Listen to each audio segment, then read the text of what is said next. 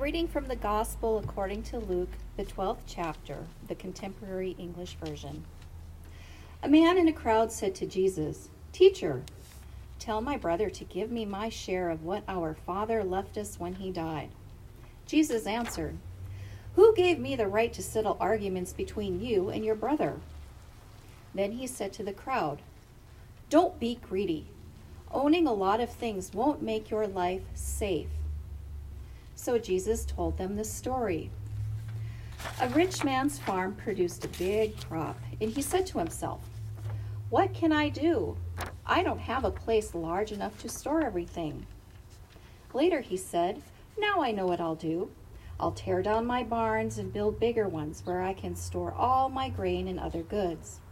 Then I'll say to myself, You have stored up enough good things to last for years to come. Live it up Eat, drink, and enjoy yourself. But God said to him, You fool, tonight you will die. Then who will get what you have stored up? This is what happens to people who store up everything for themselves, but are poor in the sight of God.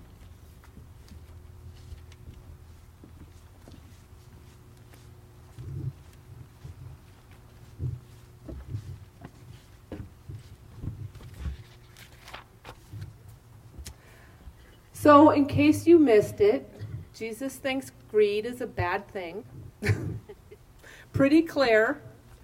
I think we might have some mixed feelings about greed. Because, in many ways, greed is the basis for our economic system, for capitalism. And good things have come out of that. Good things come out of, of the way that we. Um, you know, use entrepreneurship and the way that people invest themselves. And yet, greed is, is often, um, you know, what advertising uses that we buy what we need, and then we buy what we want, and we buy what we want, and we buy what we want. And we're always wanting to buy more. And we recognize greed as one of the seven deadly sins pride, greed, lust, envy, gluttony, anger, laziness. That this is a deadly sin, that it, these sins hurt us. And so we recognize that greed is one of these sins of putting ourselves first before others, putting things first above all else. But I think the other thing that makes our scripture hard to read is the truth is we are rich. All of us. By worldly standards, every American is rich. By historical standards, we are all rich. In fact, we have an aversion to food because overeating is our problem, not hunger and famine. Air conditioning is our norm. Wearing shoes is the norm. Surviving infections is the norm. Imagine, imagine if you heard today's reading, sitting here with bare feet, having walked an hour from your house, one room with a dirt floor. Your stomach's feeling a little empty because you haven't, you just never quite have enough to eat. And if every single one of us knew someone who had died of infection, today's reading would be completely different. Jesus said, Don't be greedy. Owning a lot of things won't make your life safe.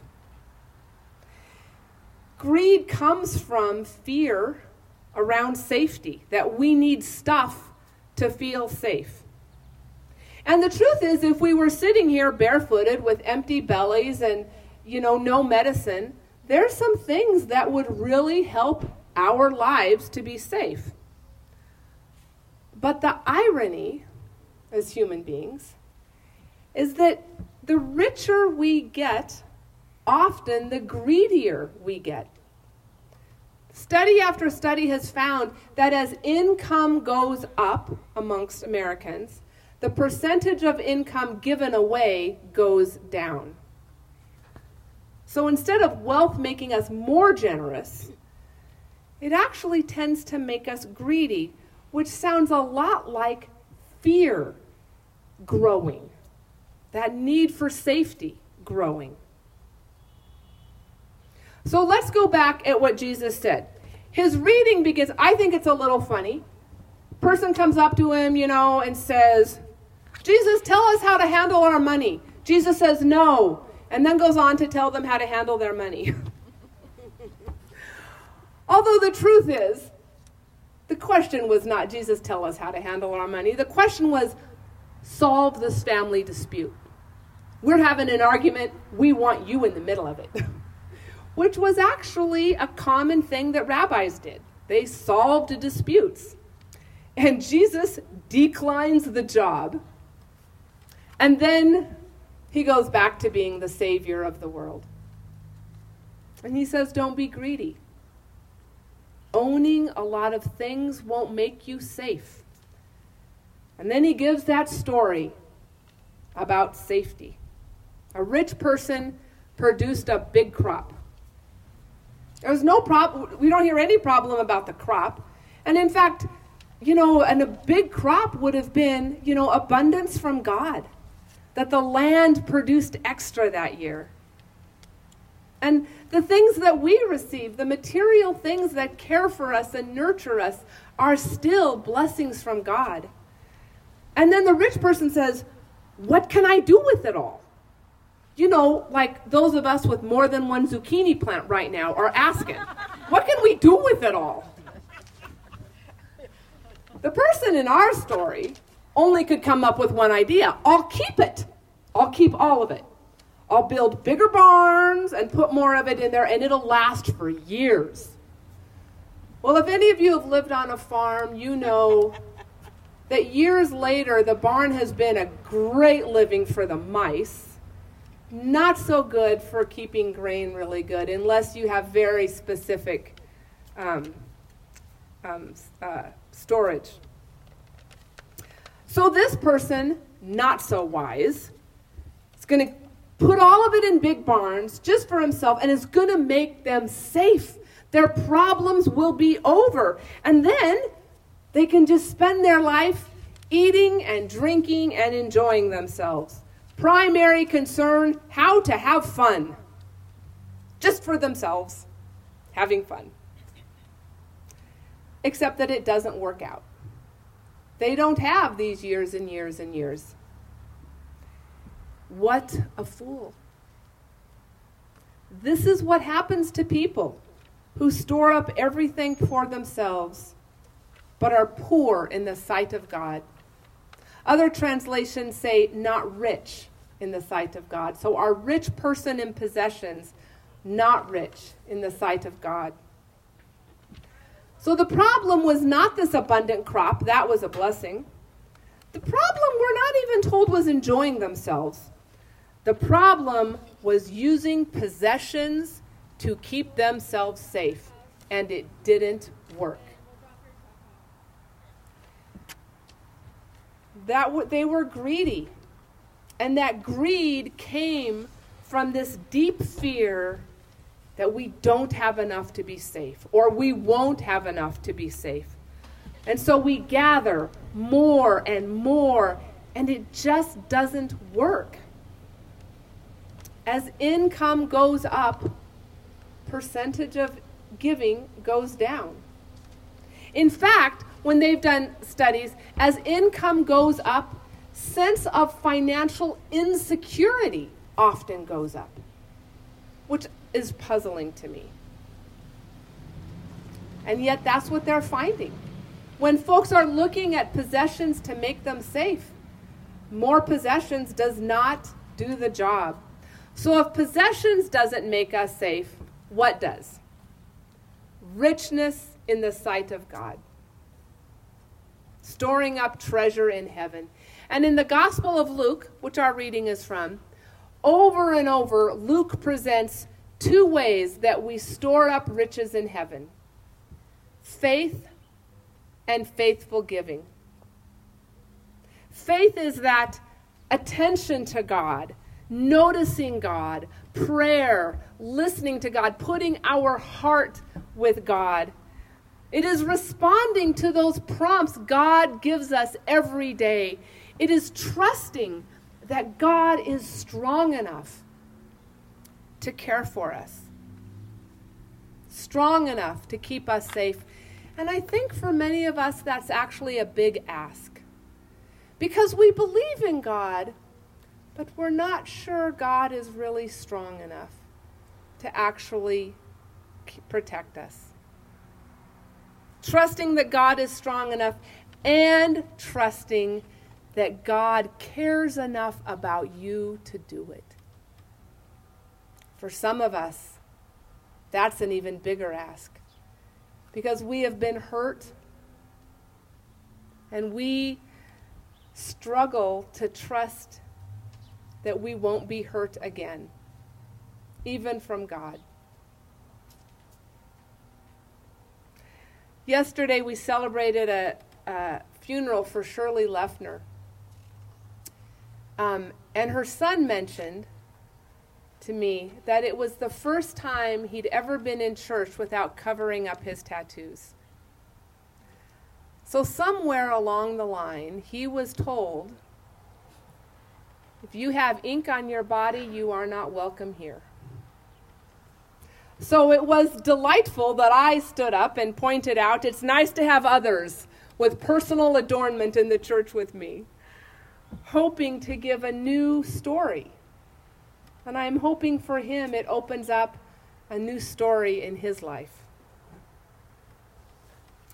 So, faith. Faith stores up treasure in heaven and faithful giving stores up treasure in heaven.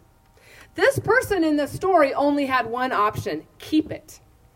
They hadn't really considered giving. And those who raise a lot of zucchini, man, that's the first thing on your mind. You know exactly how much fits in the freezer, and the rest needs to go. Well, outside of zucchini, I think that kind of discernment's tricky for us.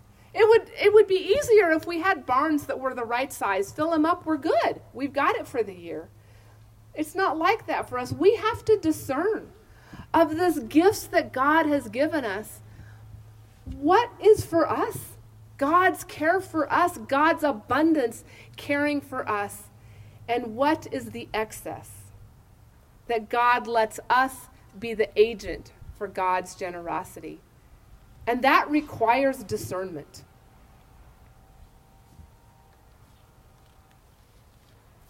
It requires discernment and is tricky because greed, you know, tells us to hoard more than we need. And so sometimes we follow that. And sometimes we overcompensate and aren't aware of even our own needs. But God cares for us through these possessions, through, through things, and cares for others. So, safety, treasure in heaven, richness in the sight of God is faith and faithful giving. In that faithful giving, in trusting God, it decreases our fear. And I have seen that in people. I have, in my life, I have known people across the economic spectrum. I have known people way beyond comfortable, rich, full barns, a lot more than one full barn. I've known middle class people doing just fine. I've known working class people struggling to make ends meet, and I've known people well below the poverty line, homeless folks. And in every single group, I've known people with deep anxiety, and I've known people with peaceful contentedness. And the difference was not how much they had, the difference was how much they gave. And if you want to see an example of just how fearful many rich people are, look at the stock market. Because that's primarily driven by the wealthy. You know, when one little piece of bad news comes out, plunge down it goes. And then a little piece of good news com- comes out, and way up it goes. And then down it plunges, and then up it goes. I've often joked that I think the stock market is run by like emotional adolescent boys because of this noise. what's really happening is fear. Fear expressed in greed. And then I've known others, very way beyond comfortable, who who give a lot, who tithe 10% to their church, a full tithing, and give way and above beyond to other charities.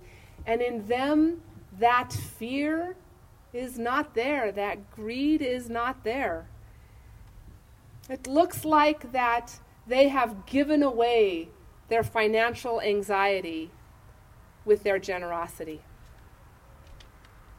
And that faithful giving happens across the economic spectrum. It amazes me how folks living in poverty and homelessness who have so little still find ways to give. I remember Tommy, a homeless fellow, who on my birthday gave me a cross, and how wonderful that was. Jesus says, Don't be greedy. Owning a lot of things won't make your life safe. Store up treasure in heaven faith and faithful giving. But Paul says we are slaves to sin, and isn't that the truth? Because we have this deep drive in us to, you know, get more and more and acquire more and more, and we feel afraid, and life feels fragile. And so we hold on to safety, like I was holding on to that chair. And we hold on to our possessions to try to give us safety, but you know, it's not really a very good thing to hold on to. It keeps moving. And then, in wisdom, we let go and we go hold on to something a whole lot sturdier. We hold on to God who is solid. And now the wind doesn't bother us and the rain doesn't bother us. But the problem with the analogy of the church is that when we hold on to God, God holds us back. It's not just us holding on anymore. God holds us back. And this life that we are trying to protect, to keep safe, is the life that God gave us. And this life that God gives us is bigger than the existence right now. But it goes on. It goes on to a life that we can't take possessions to, where our barns won't keep us safe, but that treasure in heaven is what we have to take with us. This week, God is going to prompt you. This week, God is going to give you some excess. It might be a little, and it might be a lot.